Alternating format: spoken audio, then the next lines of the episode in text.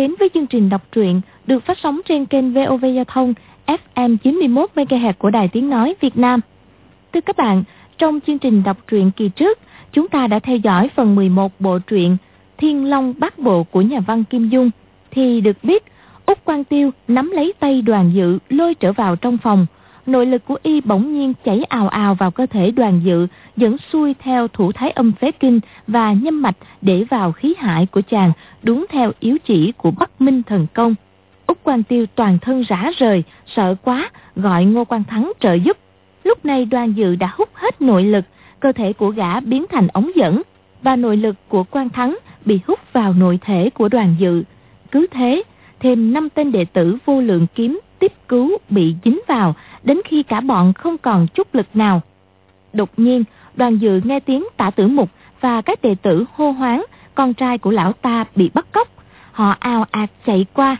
Chàng vội xô ngã bảy người kia, chạy vụt theo hướng ngược lại vào rừng phía sau nhà.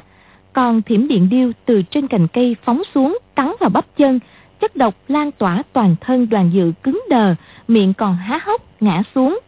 Con ẩn ương mình đỏ như son, tên gọi vạn độc chi vương, mãn của chu cáp giết con chồn, hút hết chất độc.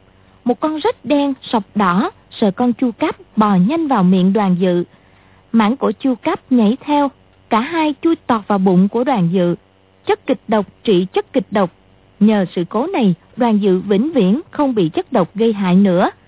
Cử động lại được, đoàn dự chạy đến chỗ Mộc Uyển Thanh và gặp lại Chu Đan Thần. Ba người cưỡi ngựa về thành vua nước Đại Lý. Dọc đường, họ lại bị Vân Trung Hạc tấn công trong quán ăn bên đường. Bây giờ, mời quý vị và các bạn theo dõi tiếp bộ truyện Thiên Long Bát Bộ của nhà văn Kim Dung.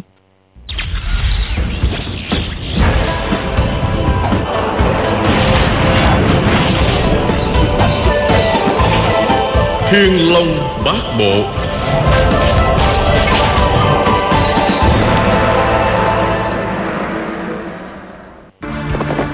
Đoàn dự cùng một Uyển Thanh chạy được mấy dặm Rồi lỏng buông tay khấu Cho ngựa đi thông thả. Lát sau Chu Đăng Thần gần tới nơi. Hai người dừng ngựa Toàn hỏi chuyện vừa xảy ra. Bỗng một Uyển Thanh lại kêu lên. Quay rồi, y đuổi tới rồi kia Chỉ thấy trên đường Một người nhô lên hụp xuống Lên trên như cây tre Đang dùng dục đuổi theo. Chu Đăng Thần cá kinh nói. Thật cha này kinh công ghê quá cầm roi, quất vào mông ngựa đoàn dự. Cả ba con 12 gió, tuy nước đại, các bụi tung trời. Chỉ trong chớp mắt, bỏ dân trung hạt một quãng xa. Chạy như vậy thêm được sáu bảy dặm nữa, một uyển thanh thấy con ngựa mình cưỡi, thở phì phò, chạy càng lúc càng chậm. Nhưng nếu ngừng chân, dân trung hạt thế nào cũng đuổi kịp. Đoạn đường ngắn thì đã chạy không bằng ngựa, nhưng đường dài thì sức lực miên miên bất tuyệt chu đăng thần biết rằng ngụy kế của mình đã bị khám phá. Bây giờ có muốn điệp y cũng không được nữa. Tính ra còn đến 20 dặm đường. Sao cho y không thể đuổi kịp mới yên? Một khi đã vào thành đại lý rồi, thì dù việc to tày trời cũng không có gì đáng ngại. Thế nhưng ba con ngựa, mỗi lúc một chậm. Tình thế mỗi lúc một nguy ngập. Đi thêm được vài dặm, con ngựa của đoàn dự bỗng khuỵu hai chân trước, hất chàng tuột dần xuống một uyển thành phi thân nhảy ra khỏi yên ngựa. Đoàn dự chưa lăn tới đất nàng đã túm được sau lưng thì vừa lúc con ngựa của nàng chạy tới nơi. Tay trái nàng dịnh yên ngựa rồi xách cả đoàn dự nhảy phóc lên. Chu đăng tần đang chạy theo phía sau cho tiện việc ngăn trở cái địch nên khi đoàn dự ngã xuống không cách nào cứu kịp. Thấy một uyển thành ra tay không khỏi buộc miệng khen. Hậu thần pháp! Đột nhiên phía sau có hơi gió một thứ binh khí bổ xuống. Chu đăng cần vội vàng đưa phán quan bút lên, đỡ đánh chát một tiếng. Cây cương trảo của dân trung hạt bị hất ra. Thuận tay, y đưa năm ngón cương trảo chụp xuống mông ngựa. Máu chảy đầm đìa. Ngựa bị thương, đau quá, hí vang một tiếng bi thảm, rồi lồng lên. Lại bỏ dân trung hạt một quãng khá xa. Nhưng từ lúc đó, một ngựa cõng hai người. Một ngựa bị thương, không còn cách nào duy trì lâu được nữa chu đăng tần cùng một uyển thanh rất đổi buồn chồn. Đoàn dự chưa rõ sự thể nguy cấp chàng hỏi. Thằng cha đó ghê gớm lắm phải không? Chẳng lẽ chu tứ ca không địch nổi? Một uyển thành lắc đầu đáp. Ừ, cả thiếp hợp lực nữa cũng không ăn thua gì đâu. Đột nhiên nàng chợt nghĩ ra một kế nói. À để thiếp giả giờ ngã ngựa bị thương nằm xuống bên đường. Chờ ý tới nơi không kịp đề phòng sẽ phóng ra hai mũi tên độc mai ra thì trúng. Chàng cứ cưỡi ngựa chạy tiếp đi đừng có đợi thiếp đoàn dự hoảng quá quờ tay lại đằng sau tay trái bá cổ tay phải ôm lưng nàng nói luôn. Không được không được ta không bằng lòng cho nàng mạo hiểm đâu. Một uyển thanh thẹn đến đôi má đỏ bừng hờn dỗi nói. Chàng ngốc à có bỏ người ta ra không nào? Để chu tứ ca nhìn thấy thì còn ra thể thống gì nữa? Đoàn dự quảng hồn xin lỗi nàng đừng trách nha. Một uyển thanh đáp. Chàng đã là chồng thiếp rồi, có gì mà phải xin lỗi chứ? Còn đang đối đáp phía sau đã thấy dân trung hạt ngất ngưỡng, đuổi tới. Chu đăng thần không ngớt dãy tay, ra hiệu bảo chạy mau đi. Gã đã xuống ngựa, đứng chặn đường. Chẳng ngờ, dân trung hạt chỉ cố tình bắt một uyển thanh. Y rẽ xuống ruộng, tránh chu đăng thần, rồi cứ nhằm đoàn dự một uyển thanh mà đuổi. Một uyển thanh da roi quất ngựa vào mông con ngựa. Con vật mệt quá miệng nhả bọt giải ra trắng phếu hơi thở phì phì. Đoàn dự nói Nguyễn muội ơi Giả tỷ lúc nãy Ta có con hát mai khôi Tên ác nhân kia Không tài nào đuổi kịp. Một uyển thanh nói ai mà không biết như vậy? Cần chi chẳng phải nói. Ngựa lượn qua sườn núi thì đến một con đường lớn thẳng tắp và quan quẻ. Chả còn chỗ nào ẩn nấp được nữa bỗng thấy bên mé trái giữa một đặng liễu xanh um. Bên cạnh cái hồ nhỏ lộ ra bức tường vàng. Đoàn dự cả mừng nói Chúng ta vào trong kia đi. Một uyển thanh nói cái đó là đất chết đó vào đó cùng đường rồi chạy đi đâu? Đoàn dự nói Nàng cứ nghe lời ta đi Không sao đâu. Một uyển thanh giật cương cho ngựa chạy rẽ vào. Chạy gần đến nơi nàng ngoảnh đầu lên nhìn thì đó là một ngôi chùa hay đạo viện gì đó. Trên biển có đề ba chữ ngọc hư quan trong bụng tính thầm, cái chàng ngốc này, bảo mình chạy tới đây, hết lối thoát rồi. Chi bằng ta tìm chỗ khuất nẻo mà bắn cho tên xéo giường kia một mũi tên. Vừa tính toán xong, ngựa đã đến trước cửa chùa. Phía sau bỗng một chuỗi cười ha hả nổi lên, nghe rõ tiếng dân trung hạt đuổi tới nơi. Đoàn dự bỗng cất tiếng gọi thật to. Má má ơi! Ra đây mau mau! Má má ơi! Một uyển thanh tức quá hét lên. Chàng ngốc này im đi! Dân trung hạt cười ha hả nói. Mày có gọi cả nhà mày ra đây Cũng không làm gì được ta đâu. Y tung mình nhảy tới. Một uyển thanh giơ tay giận kình để vào lưng đoàn dự kêu lên. Chạy vào trong đi! Nàng vừa nói vừa giơ tay trái lên. Một mũi tên bắn ngược về phía sau dân trung hạt rụt đầu tránh được. Thấy một uyển thanh đã nhảy ra khỏi yên, cương trảo trong tay trái liền tung ra chộp vào đầu da nhạc một uyển thanh cơ linh mau lẹ con người lại một cái, đã chui ngay vào dưới bụng ngựa. Xoạt xoạt xoạt, bắn luôn ba mũi tên. Dân trung hạt né đông tránh tây, rồi nhảy dục về sau, tránh được. Ngay khi đó, một đạo cô từ bên trong đạo quan đi ra. Đoàn dự liền reo lên. Bà ta cũng tiến lên ôm lấy chàng cười nói, trời ơi, lại gây chuyện gì rắc rối mà gọi ầm lên vậy? Một uyển thanh thấy đạo cô đó, tuổi tác xem chừng lớn hơn đoàn dự một chút, nhưng dung mạo xinh đẹp. Đối với đoàn dự ra vẻ thân mật. Còn chàng quàng tay ôm lấy lưng mụ, miệng cười toe toét. Nàng bất giác nổi cơn tam bành, không nhớ gì đến kẻ địch lợi hại ở sau lưng nữa.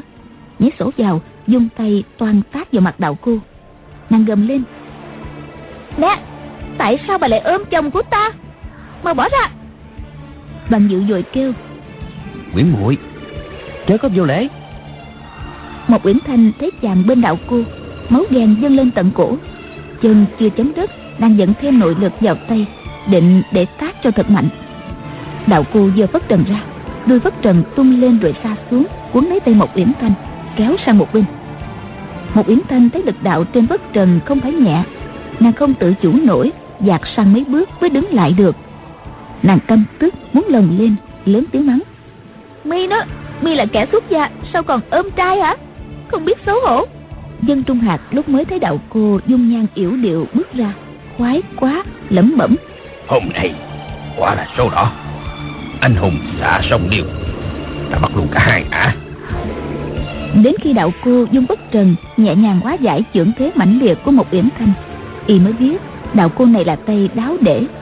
Liền tung mình nhảy lên yên ngựa ngồi xem biến chuyển như thế nào. Bụng y nghĩ thầm. Cả hai con nàng đều xinh. Tiếng người nào bắt người ấy cũng được rồi. Đạo cô giận dữ nói này tiểu cô nương cô nói lăng nhăng cái gì vậy? Cô là ai? Một quyển thanh đáp ta là vợ của đoàn lan mi có buông ngay chàng ra không? Đạo cô đứng ngẩn người ra một lát rồi béo tay đoàn dự vừa cười vừa hỏi. Có đúng như vậy không? Đoàn dự cười nói nước đôi. À, không đúng. À, không sai. Đạo cô lại béo má chàng một cái thật mạnh cười mà mắng rằng người đó tuy chẳng học được chút võ công nào của cha má mà tính trăng qua thì chẳng kém gì ở mấy à. Ta phải đánh cho què mới xong. Bà nói rồi đưa mắt ngắm nghía một uyển thanh từ đầu xuống đến gót chân nói đẹp thì đẹp lắm rồi nhưng mà có vẻ quê mùa phải dạy dỗ cẩn thận mới được một uyển thanh cả giận nói ta quê mùa hay là không quê mùa thì việc gì tới mi chứ? Mi không buông chàng ra ta bắn cho bây giờ. Đầu cô cười nói cô tự bắn ta coi. Bằng dự vội la lên quyến muội không được hỗn láo. Nàng có biết ai đây không? Nói rồi giơ tay bá cổ đạo cô. Một uyển thanh trông thế quất lên không nhịn được nữa vất tay áo một cái hai mũi tên dung dứt bay ra đạo cô đang tươi cười. Trông thấy hai mũi tên độc bắn tới, bỗng nhiên biến sắc dung cây phất trần. Những sợi tơ dường như có sức hút cuốn lấy cả hai mũi tên. Đạo cô quát hỏi tu la đào tần hồng miên với mi là người như thế nào? Một uyển thanh lắc đầu đáp. Ta chẳng có biết tu la đào tần hồng miên là cái cốc gì hết á. Có thả đoàn lan của ta ra không thì nói đi. Rõ ràng, đoàn dự ôm bà ta, chứ đâu phải đạo cô giữ chàng lại.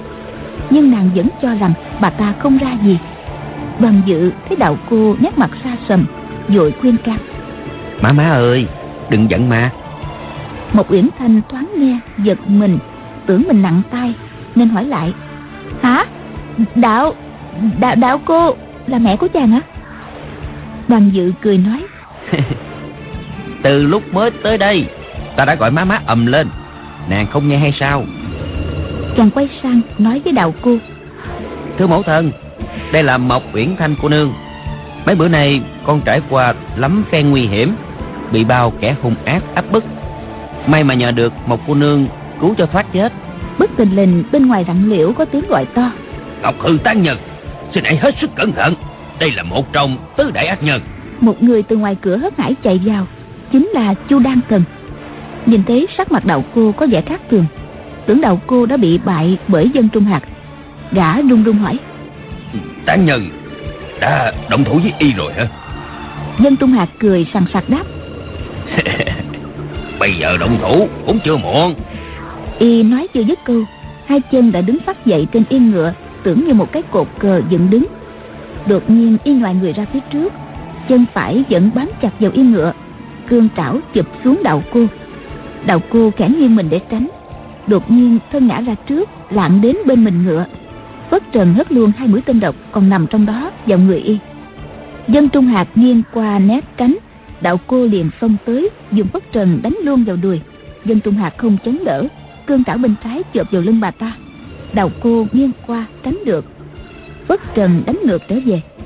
Dân trung hạt tiến lên một bước, chân trái đạp vào đầu ngựa, cương trảo bên phải từ cao đánh tạt xuống. Chu đan thần tung mình nhảy lên mông ngựa, y quát. Ngã này phán quan bút bên trái điểm vào hông y. Khí giới của chu đăng cần ngắn, lại đứng sát ngay bên cạnh địch, nên dễ bề sử dụng. Dân trung hạt hất cương trảo lại đỡ. Khí giới của y dài, nên đánh khó trúng. Bất trần của ngọc hư tản nhưng lại nhằm hạ bàn của y đánh tới. Một mình dân trung hạt đánh với hai người.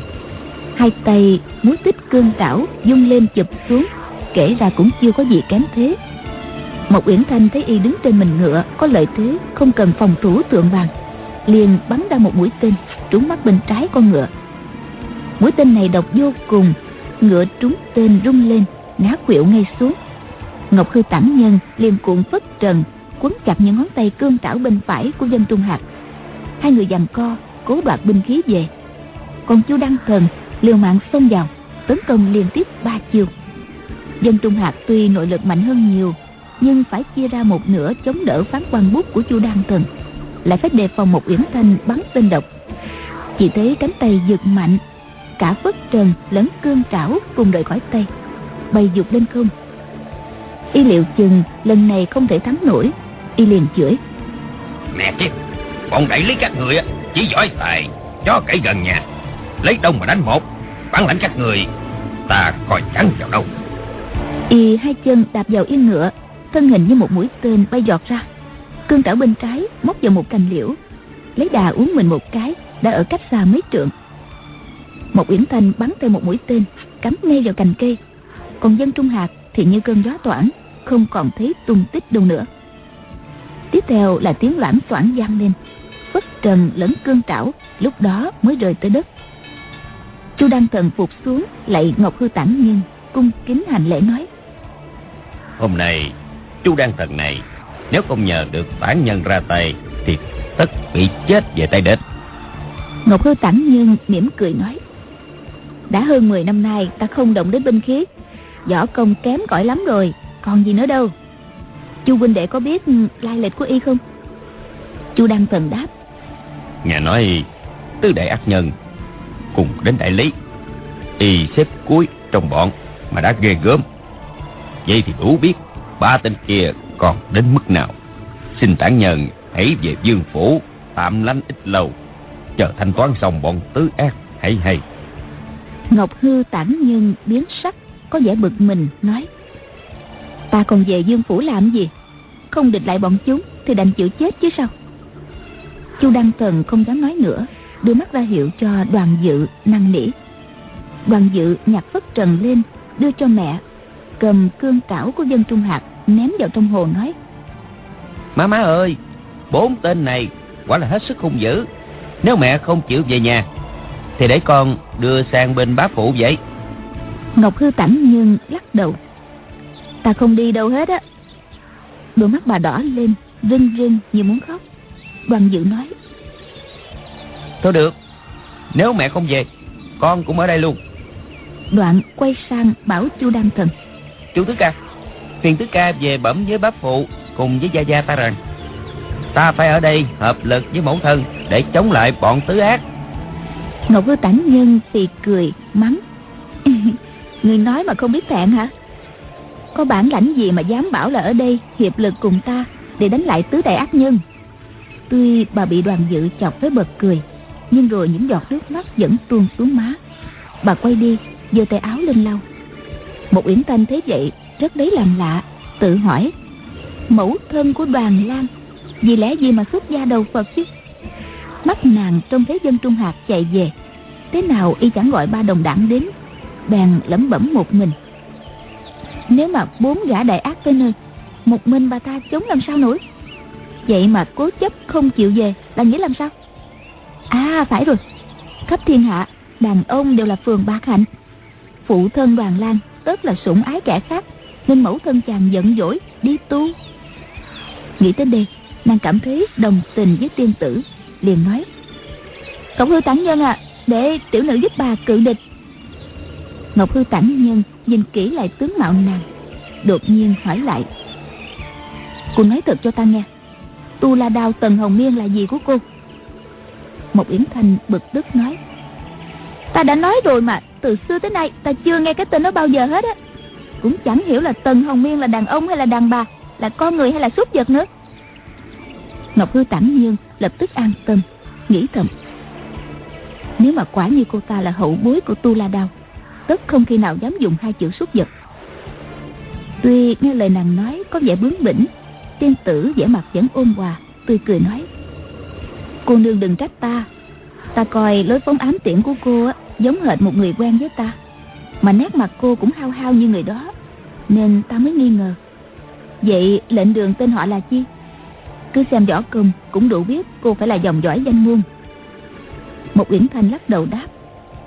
Tiểu nữ từ nhỏ không cha không mẹ, chỉ nhờ sư phụ nuôi dưỡng lớn khôn. Thành thử không biết tên cha mẹ là gì?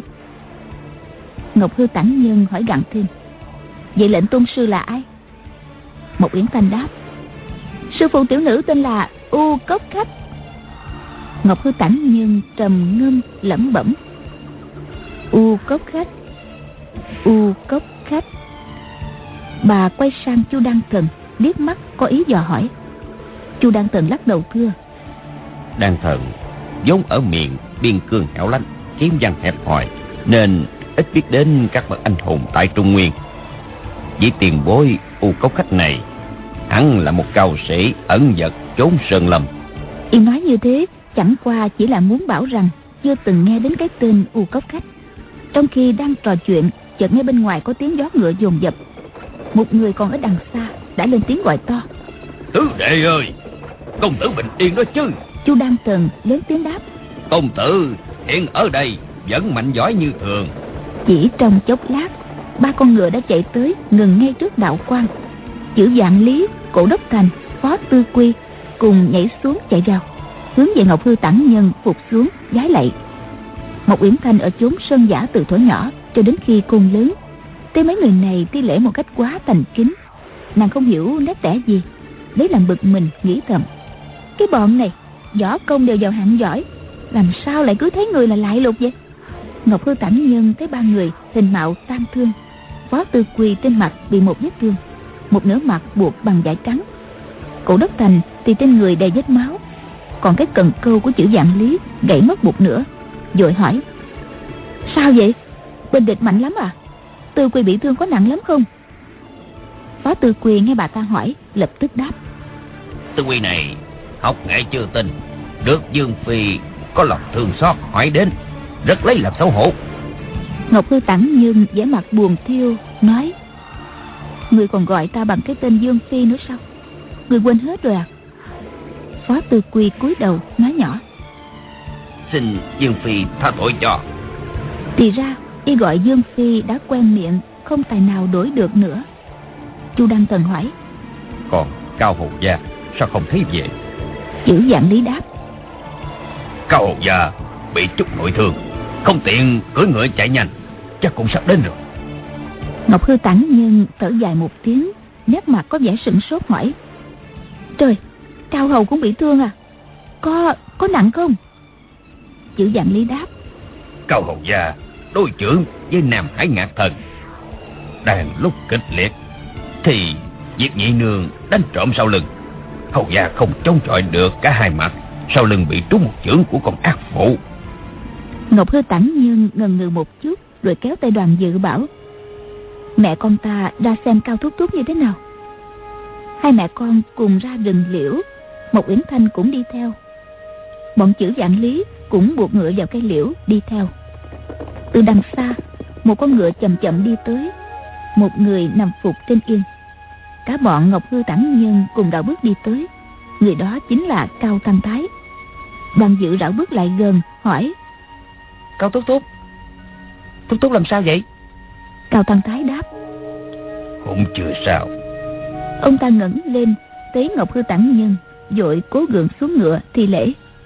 Ngọc hư tản nhân nói cao hầu gia đang bị thương bất tất phải thủ lễ. Thế nhưng cao tăng thái đã xuống được ngựa loạn choạng té phục xuống đất nói cao thành thái kinh cẩn dân an bay chúc dương phi giang phước. Ngọc hư tản nhân dục đoàn dự con đỡ thúc thúc dậy đi. Một uyển thanh trong lòng nghi hoặc nghĩ thầm ông họ cao kia võ công ghê gớm là như vậy. Cầm thiết địch đánh mấy đòn làm cho diệp nhị nương phải hoảng sợ chạy trốn. Chắc ông ta cũng nổi tiếng trong võ lâm. Vậy mà sao cũng phải kính cẩn mẫu thân đoàn lan đến như vậy được? Còn gọi bà một điều dương phi, hai điều dương phi. Hay chàng là con của ông vua nào? Cái ông đồ gàn này làm chuyện gì cũng không giống ai. Đâu có vẻ gì là con vua cháu chúa đâu. Bỗng lại thấy tản nhân bảo cao hầu như vậy là tận tụy quá rồi. Mau về thành tĩnh dưỡng đi. Cao thanh thái đáp. Tự ác cùng vào nước đại ly ta. Tình thế rất là nguy hiểm. Xin dương phi hãy tạm trở về dương phủ ít bữa. Ngọc hư tản nhân thở dài nói ta đã nhất quyết kiếp này không trở về dương phủ nữa rồi. Cao thanh thái đáp nếu như vậy bọn chúng tôi đông bình ngoài Ngọc hư quan canh gác vậy. Ông quay lại bảo phó tư quy. Người cấp tốc về thành Trình báo hoàng thượng cùng dương gia. Phó tư quy dạ một tiếng Rồi nhảy tót lên lưng ngựa toan đi. Ngọc hư tản nhân nói Hãy khoan. Mà cúi đầu ngẫm nghĩ Phó tư quy liền ngừng bước. Một uyển thanh thấy sắc mặt Ngọc hư tản nhân lộ vẻ băng khoăn Tự hồ có điều gì khó giải quyết Ánh nắng chiều chiếu vào mặt bà, Rạng rỡ như châu ngọc. Tuy đã vào tuổi trung niên, Nhưng nhan sắc chưa suy giảm. Nghĩ thầm, Mẹ của đoàn lan đẹp quá chừng. Trông thực chẳng khác gì quan âm Bồ Tát ở trong tranh vẽ. Hồi lâu bà mới ngẩng đầu lên Quẩy oải nói, Thôi được rồi, Tất cả chúng ta cùng về. Không lẽ chỉ vì mình ta Mà các ngươi phải mạo hiểm? Đoàn dự mừng quá. Nhảy lại bá lấy cổ mẹ reo lên. Mẫu thân yêu quý Phó Tư Quy nói Tiểu nhân xin về thành báo tin trước. Dứt lời gã da roi cho ngựa chạy bon bon chạy về phía bắc. Chữ dạng lý dẫn ngựa lại để ngọc hư tản nhân đoàn dự một uyển thanh ba người cưỡi. Cả đoàn người nhắm phía thành đại lý thẳng tiến. Ngọc hư tản nhân đoàn dự một uyển thanh và cao tăng thái bốn người cưỡi ngựa. Còn chữ dạng lý chu đăng thần cổ đốc thành đi bộ theo sau. Được chừng dài dặm phía trước đã thấy một đội quân khinh kỵ chạy đến như bay. Chữ dạng lý giãy tay nói với người đội trưởng mấy câu. Đội trưởng ra lệnh cho quân kỵ lập tức xuống ngựa lạy phục xuống đất. Đoàn dự cười bảo chúng. Các người bất tất phải đa lễ. Tên đội trưởng ra lệnh nhường lại ba con ngựa cho bọn chữ dạng lý cưỡi rồi chính mình xuất lãnh kỵ binh đi trước mở đường cả đoàn lợp cộp chạy về hướng thành đại lý. Một uyển thanh thấy vậy biết ngay đoàn dự tất không phải hạng tầm thường. Nàng đâm ra lo lắng, nghĩ thầm, ta vẫn tưởng là chàng chỉ là một gã thư sinh, phiêu bạc giang hồ, muốn lấy ai thì lấy. Nếu mà chàng là hoàng thân quốc thích, hoặc là con của quan lớn trong triều, biết đâu chẳng nhìn một cô gái quê mùa như ta bằng con mắt kinh bạc.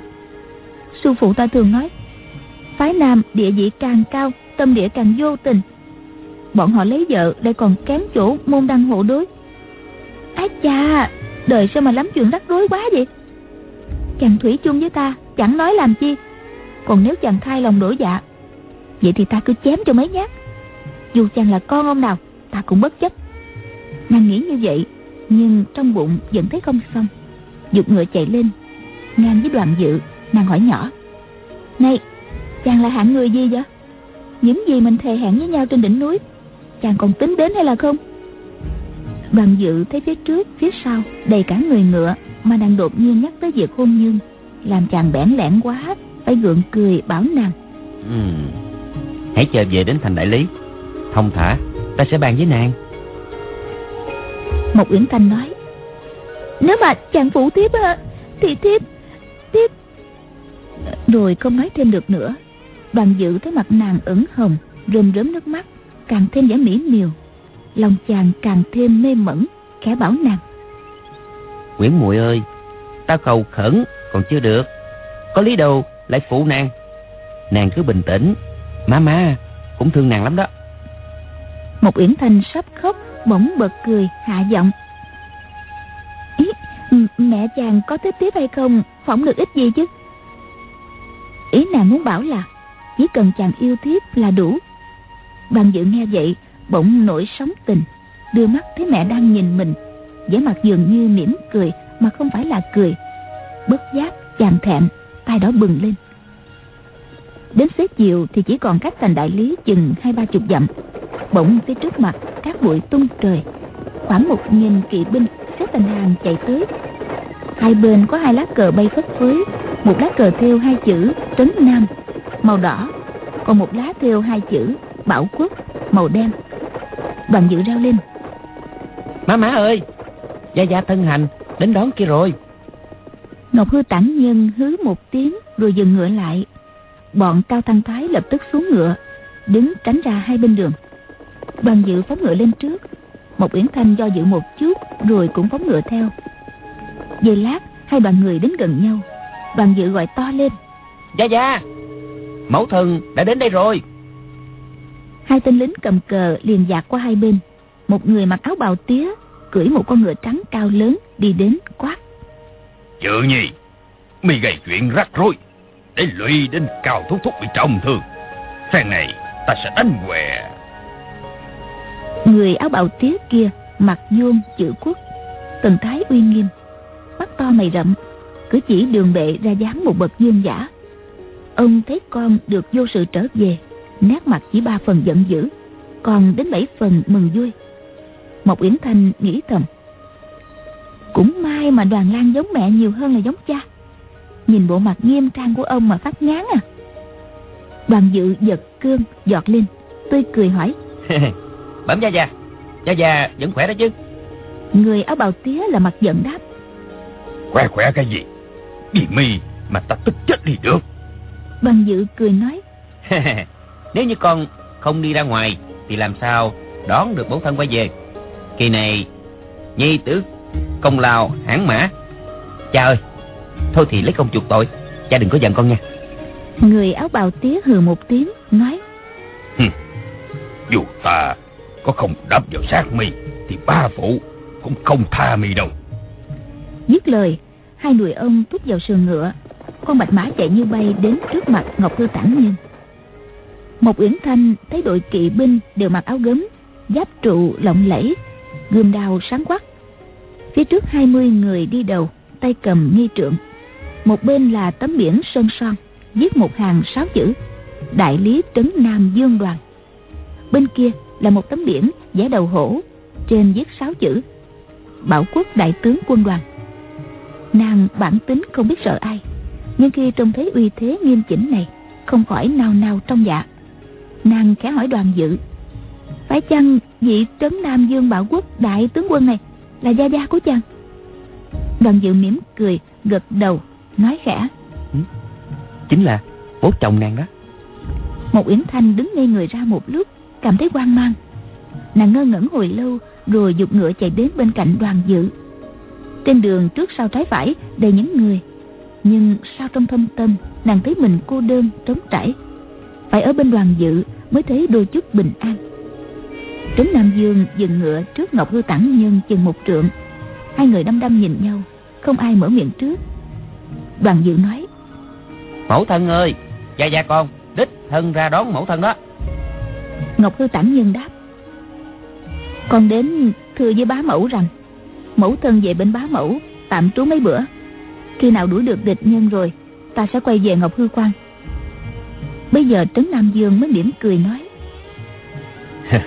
Phu nhân phu nhân chưa hết giận sao? Phu nhân hãy về nhà. Từ từ ta sẽ bồi lễ. Ngọc hư tản nhân vẫn dấn dẳng tôi không về nhà tôi cứ sang bên hoàng cung đó. Bằng dự nói xem vào. Hay lắm. Con cũng theo mẹ vào hoàng cung để bái kiến bá phụ bá mẫu. Rồi sao sẽ tính chuyến này á con bỏ nhà đi. Chắc là bá phụ giận con lắm. Gia Gia không chịu xin cho con rồi. Nhờ má má Đỡ đòn cho con mấy câu nha. Ngọc Hư Tản Nhân nói Con nhà càng lớn càng hư à. Để bá phụ đánh cho một chập mới mở mắt ra. Đoàn dự cười. Con mà phải đòn đâu Mẹ cũng đứt từng khúc ruột. Thà đừng để con bị đánh Là hay hơn cả Ngọc Hư Tản Nhân không thể nín cười được Nói Con càng phải đòn đau Mẹ càng thấy mát ruột. Trấn Nam Dương và Ngọc Hư Tản Nhân Hai người đang ngượng ngùng Được đoàn dự chen vào pha trò mấy câu Bà tươi cười Bầu không khí trở nên đậm ấm.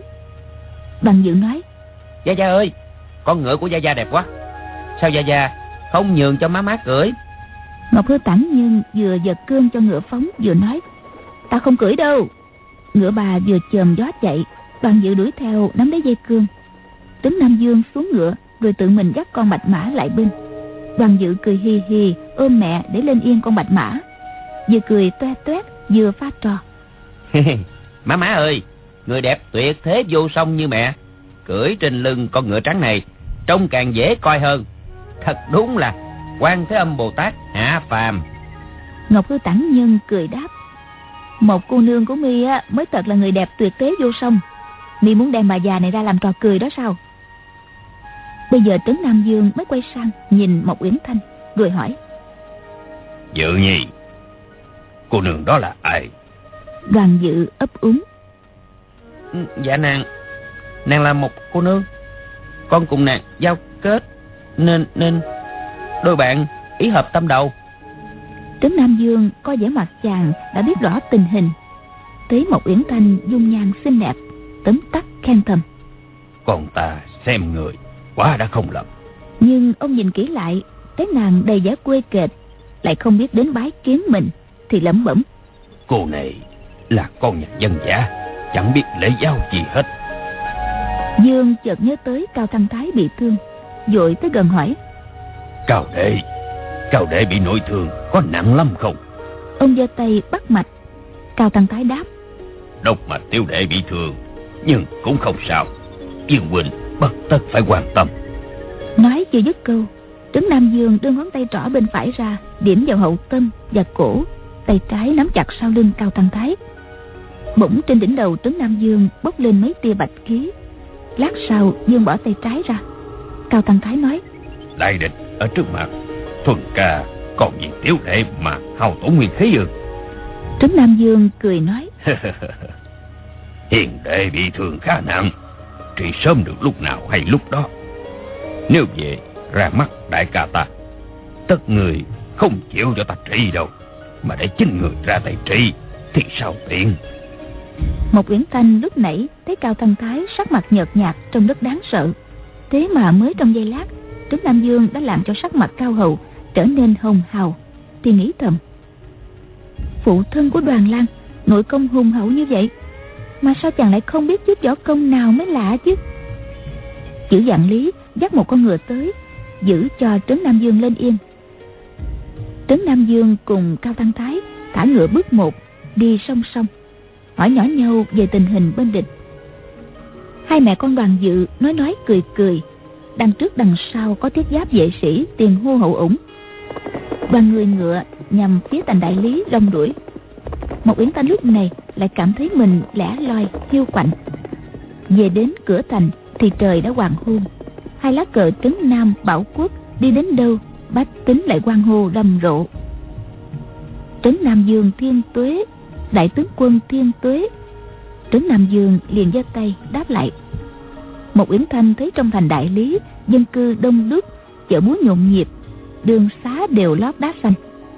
Đi qua mấy đường phố thì đến một con đường đá lớn tặng tấp. Cuối đường hiện ra vô số cung điện. Ánh hoàng hôn chiếu lên những phiến ngói thủy tinh rực rỡ tần hoa cả mắt. Đoàn người đi đến trước cổng thành đều xuống ngựa. Một yến thanh ngẩng đầu lên trên, có tấm biển đề bốn chữ.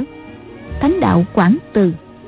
Nàng nghĩ thầm, đây là hoàng cung nước đại lý.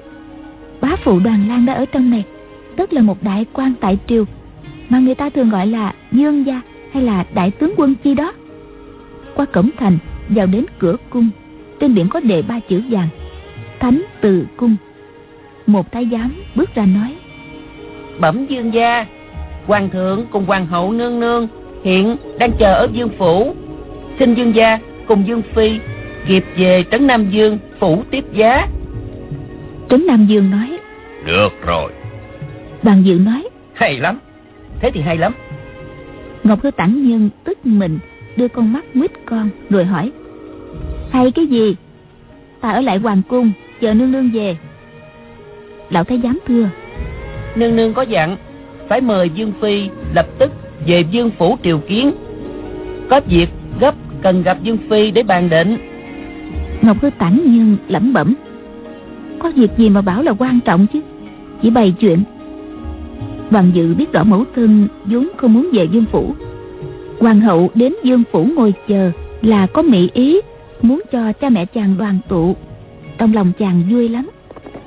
Cả đoàn người lại ra khỏi cổng dòm, Lên ngựa quay về hướng đông. Đi khoảng chừng hai dặm, Đến trước một tòa phủ đệ thật lớn. Trước cổng phủ có treo hai lá cờ lớn, Một đề hai chữ Trấn Nam, Một đề hai chữ Bảo Quốc. Trên cổng có biển đề bốn chữ trấn Nam Dương Phủ. Ngoài cổng đầy những thân binh, vệ sĩ đứng nghiêm chỉnh và im phăng phắc. cúi đầu chào Dương Gia và Dương Phi. Trấn Nam Dương đi vào phủ đầu tiên. ngọc hư tản nhân vừa đặt chân lên bậc thềm đá, hai mắt bỗng đỏ hoe đôi dòng lụy rưng rưng như muốn trào ra đoàn dự vừa dắt vừa đẩy mẹ đến cửa lớn, nói, gia gia ơi, con mời được mẫu thân con về lập nên công lớn, gia gia thưởng gì cho con đây? Tấn Nam Dương trong lòng vui sướng nói. Người hỏi xem Mẫu thần muốn thưởng gì? Ta cứ thế mà ban cho. Ngọc Hư Tản Nhân đổi sầu làm tươi Nói. Mi muốn thưởng hả? Ta thưởng cho mấy roi nha. Đoàn dự lắc đầu lè lưỡi. Bọn cao tăng thái đến đại sảnh Chia ra đứng hai bên. Tấn Nam Dương nói. Thay đệ trên người bị thương Hãy ngồi xuống Đoàn dự quay sang nói với Mộc Uyển Thanh Uyển muội ngồi đây chờ một lát. Ta bái kiến hoàng thượng, hoàng hậu Rồi sẽ ra với nàng. Một Uyển Thanh không muốn đợi chàng ra Nhưng chẳng có lý nào ngăn trở chàng được Đành phải gật đầu. Nàng ngồi phịch ngay xuống cây ghế đầu tiên. Những người còn lại ai nấy đều đứng. Chờ cho vợ chồng Trấn Nam Dương và đoàn dự vào trong nội đường. Khi ấy Cao Tăng Thái mới ngồi xuống Bọn chữ vạn lý, chu Đăng Tần, cổ đốc thành Vẫn thõng tay, đứng thẳng. Một uyển thanh chẳng để ý đưa mắt nhìn khắp trong tòa đại sảnh. Chính giữa treo một tấm biển trên viết bốn chữ ban quốc trụ thạch. Phía dưới tấm biển đề bốn chữ nhỏ đinh mão ngự bút. Ngoài ra còn vô số hoành phi câu đối nàng không xem được hết vì có nhiều chữ không biết. Bỗng có mấy tên bột dịch bưng trà lại quỳ xuống hai tay nâng khay trà lên ngang đầu, cực kỳ cung kính. Một uyển thanh nghĩ thầm, mấy người này thiệt là lạ lùng. Nàng thấy chỉ có mình và cao tăng thái hai người là có trà uống, còn bọn chú đăng cần khi lâm địch, uy phong biết bao nhiêu. Bước vào trấn nam dương phủ, lại cung kính, đến thở mạnh cũng không dám, mất cả oai phong của bậc anh hùng hảo hán. Một uyển thanh chờ đoàn dự một lúc lâu, không thấy trở ra nàng nóng ruột quá, không nhẫn nại được nữa. Lớn tiếng gọi. Đoàn lan! Đoàn lan! Chàng làm gì ở trỏng mà mãi không ra vậy? Trong đại sảnh, mọi người đứng im lặng, Không ai dám nói nửa câu. Bỗng nghe một Uyển Thanh nói lớn, Đều giật mình đánh thoát một cái. Cao Tăng Thái thấy vậy, mỉm cười bảo. Xin cô nương, Chờ nè nông nảy Lát nữa tiểu dương gia sẽ ra. Một Uyển Thanh càng lấy làm kỳ hỏi Gì? Tiểu dương gia nào? Cao Thăng Thái chậm đại đáp Đoàn công tử là thế tử của Trấn Nam Dương. Nếu không kêu bằng tiểu dương gia thì kêu bằng cái gì? Một Uyển Thanh lẩm bẩm một mình. Trời, tiểu dương gia, tiểu dương gia, cái anh đồ gàng đó mà cũng là tiểu dương gia nữa hả? Chợt thấy viên thái giám ở nội đường đi ra nói. Hoàng thượng xuống chỉ, truyền thiện xiển hầu và mộc uyển thanh vào triều kiến. Cao Tăng Thái thấy viên thái giám ra đã cung kính đứng lên. Còn một Uyển Thanh cứ chém chệ ngồi yên. Nàng thấy viên thái giám gọi đích danh của mình vào Trong lòng cảm thấy khó chịu lẩm bẩm. Tại sao y không gọi một tiếng một cô nương? Lại cứ đem tên tuổi người ta ra mà réo vậy? Cao Tăng Thái nói. Một cô nương Chúng ta cùng vào khấu kiến hoàng thượng. Một Uyển Thanh trời không sợ Đất cũng không sợ. Nhưng nghe nói đến vào triều kiến hoàng đế thì không khỏi chột dạ. Nàng theo sau cao thanh thái qua dãy hành lang dài đi vào nội đình đến trước tòa hoa sảnh. Viên thái giám vào báo. Có thiện tiến hầu và mộc uyển thanh triều kiến hoàng thượng cùng hoàng hậu nương nương. Tấm rèm treo cửa mở lên cao thanh thái không dám lên tiếng, đưa mắt ra hiệu cho một uyển thanh. Rồi tiến vào qua sảnh, quỳ xuống trước mặt hai người, một nam một nữ, ngồi giữa nhà. Một uyển thanh không quỳ, ngó thấy người đàn ông râu dài, mặc áo hoàng bào, tướng mạo tuấn tú, liền hỏi, ông là hoàng đế phải không? Người đàn ông ngồi đó chính là đương kim hoàng đế nước đại lý, tên gọi đoàn chính minh, hiệu là bảo định đế nước đại lý kiến quốc từ năm thiên quốc thứ hai nhà hậu tấn đời ngũ đại còn sớm hơn Triệu Khuôn dẫn binh biến Trần Kiều tới 23 năm. Họ đoàn nước Đại Lý vốn là người quận Võ Uy, thủy tổ là đoàn Kiệm Ngụy, làm thanh bình quan cho họ Mông nước Nam Chiếu. truyền sáu đời tới đoàn tư bình thì làm chức tiết độ sứ đất thông hải năm đinh dậu họ đoàn chiếm được nước này xưng là thái tổ thần thánh văn võ đế truyền được 14 đời hơn 150 năm thì tới đoàn chính minh đời bây giờ ở biện lương, vua tống triết tông đang tại vị, tuổi còn nhỏ. Bà thái hoàng thái hậu cao thị ngồi sau màn điều khiển việc triều chính. Bà thái hoàng thái hậu biết dùng danh thần, loại bỏ những chính sách hà khắc, khiến cho trăm họ an lạc. Đất trung nguyên thanh bình, thật là một vị nữ dương anh minh nhân hậu số một của trung quốc sử gọi là nghiêu tuấn nữ lưu. Nước đại lý ở riêng một cõi phương nam, các vị hoàng đế đều sùng kính phật pháp. Tuy tự lập đế hiệu, nhưng vẫn thần phục nhà đại tống, nên hai bên chưa từng có việc can qua. Bảo định đế tại vị 11 năm, đổi niên hiệu ba lần, gồm bảo định, kiến an, thiên tá. Lúc này, đang vào thời thiên tá, bốn phương phẳng lặng, quốc thái dân an bảo định đế thấy một uyển thanh không quỳ lạy lại cất lời hỏi mình có phải hoàng đế hay không. Bất giác bật cười đáp. Ta là hoàng đế đây. Người xem thành đại lý ta có đẹp không?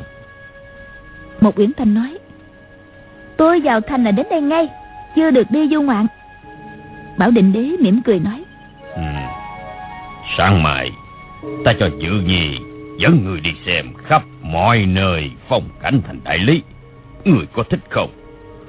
Một uyển thanh nói vậy thì hay quá rồi ông cùng đi nha. Mọi người nghe đến câu này thì không sao nhịn cười được. Bảo định đế quay sang nhìn hoàng hậu cười hỏi hoàng hậu cô bé này báo mình dẫn cô ta đi chơi. Hậu có chịu đi không? Hoàng hậu cười chưa trả lời. Một uyển thanh lại nhìn hoàng hậu hỏi bà là hoàng hậu nương nương đó ư? Quả nhiên bà đẹp quá à. Bảo định đế cười ha hả nói. Dự gì Cô nương này thiên tính ngây thơ Thật là thú vị. Một Uyển Thanh hỏi lại. Chàng thường nhắc đến bá phụ Có phải là ông không? Chuyến này chàng trốn nhà ra đi Lúc nào chàng cũng sợ ông giận. Ông đừng có đánh chàng nhé. Bảo định đế mỉm cười nói Ta tính phạt nó năm chục rồi Nhưng cô nương đã sinh Thì ta tha cho vậy. Dự gì đâu Sao còn chưa tạ ơn cô nương? Đoàn dự thấy một uyển thanh làm hoàng thượng cao hứng Chàng rất mừng. Biết rằng bá phụ mình có tính khoan hòa Liền quay sang một uyển thanh xá dài một cái Nói Cảm tạ ân đức của một cô nương Đã xin dùm cho. Một uyển thanh cũng xá trả lại Nói khẽ Bá phụ hứa là không đánh chàng rồi Tiếp mới an tâm. Chàng chẳng cần phải tạ ơn làm gì. Nàng quay sang, nói với Bảo Định Đế. Tiểu nữ, cứ tưởng hoàng đế là con người hung ác, Làm cho ai cũng phải kiếp sợ. Ngờ đâu ông Ông tốt quá. Ngoại trừ khi còn bé, Được phụ hoàng cùng mẫu hậu khen, Hơn 10 năm qua, Bảo Định Đế chỉ thấy người khác cung kính sợ sệt. Chưa từng nghe ai bảo ông tốt quá. Nay thấy một quyển thanh ngây thơ chất phát Chưa hiểu gì đến nhân tình thế thái Khen mình Thì lại càng hứng thú Quay sang bảo hoàng hậu. Hậu có gì thưởng cho cô ấy không? Hoàng hậu tháo chiếc vòng ngọc ở cổ tay ra Đưa cho nàng nói Thưởng cho cô đây. Một Uyển Thanh đón lấy xỏ vào tay mình mỉm cười nói À cảm ơn ba. Rồi đây tiểu nữ kiếm được cái gì đẹp Sẽ đem về tặng lại ba Hoàng hậu mỉm cười. Vậy thì ta cảm ơn cô trước. Bỗng nghe sau dãy nhà mép tây có tiếng loạt soạt Tiếp theo, mái nhà kế bên cũng nghe một tiếng động khác. Một Uyển Thanh kinh hãi, Biết là có kẻ địch đến tấn công. Người này rất giỏi kinh công, Chân bước trên nóc nhà, Vừa mau lẹ, vừa nhẹ như lá rụng. Đoạn nghe tiếng giao giao Mấy người nhảy lên nóc nhà, Rồi tiếng chữ dạng lý quát lên. Chắc hả Đêm hùng đột nhập vào viên phủ là có ý gì? Một giọng ôm ôm như lệnh dở Đáp. Ừ, Ta đến kiếm đồ đệ ta. Người bảo y mau ra bái kiết Người vừa nói chính là Nam Hải Ngạc Thần. Một uyển thanh càng kinh hãi. Tuy nàng biết rằng việc phòng vệ dương phủ cực kỳ nghiêm mật vệ sĩ đông như kiến trấn nam dương cao thanh thái ngọc hư tản nhân và chữ cổ khóa chu đều gió công trác tuyệt nhưng nam hải ngạc tần không phải tay dừa. thêm nữa, đồng bọn là diệp nhị nương, dân trung hạt cũng rất lợi hại ấy là không kể đến tên đại ác số 1 mà nàng chưa biết mặt mũi nữa nếu cả bốn người cùng đến hợp lực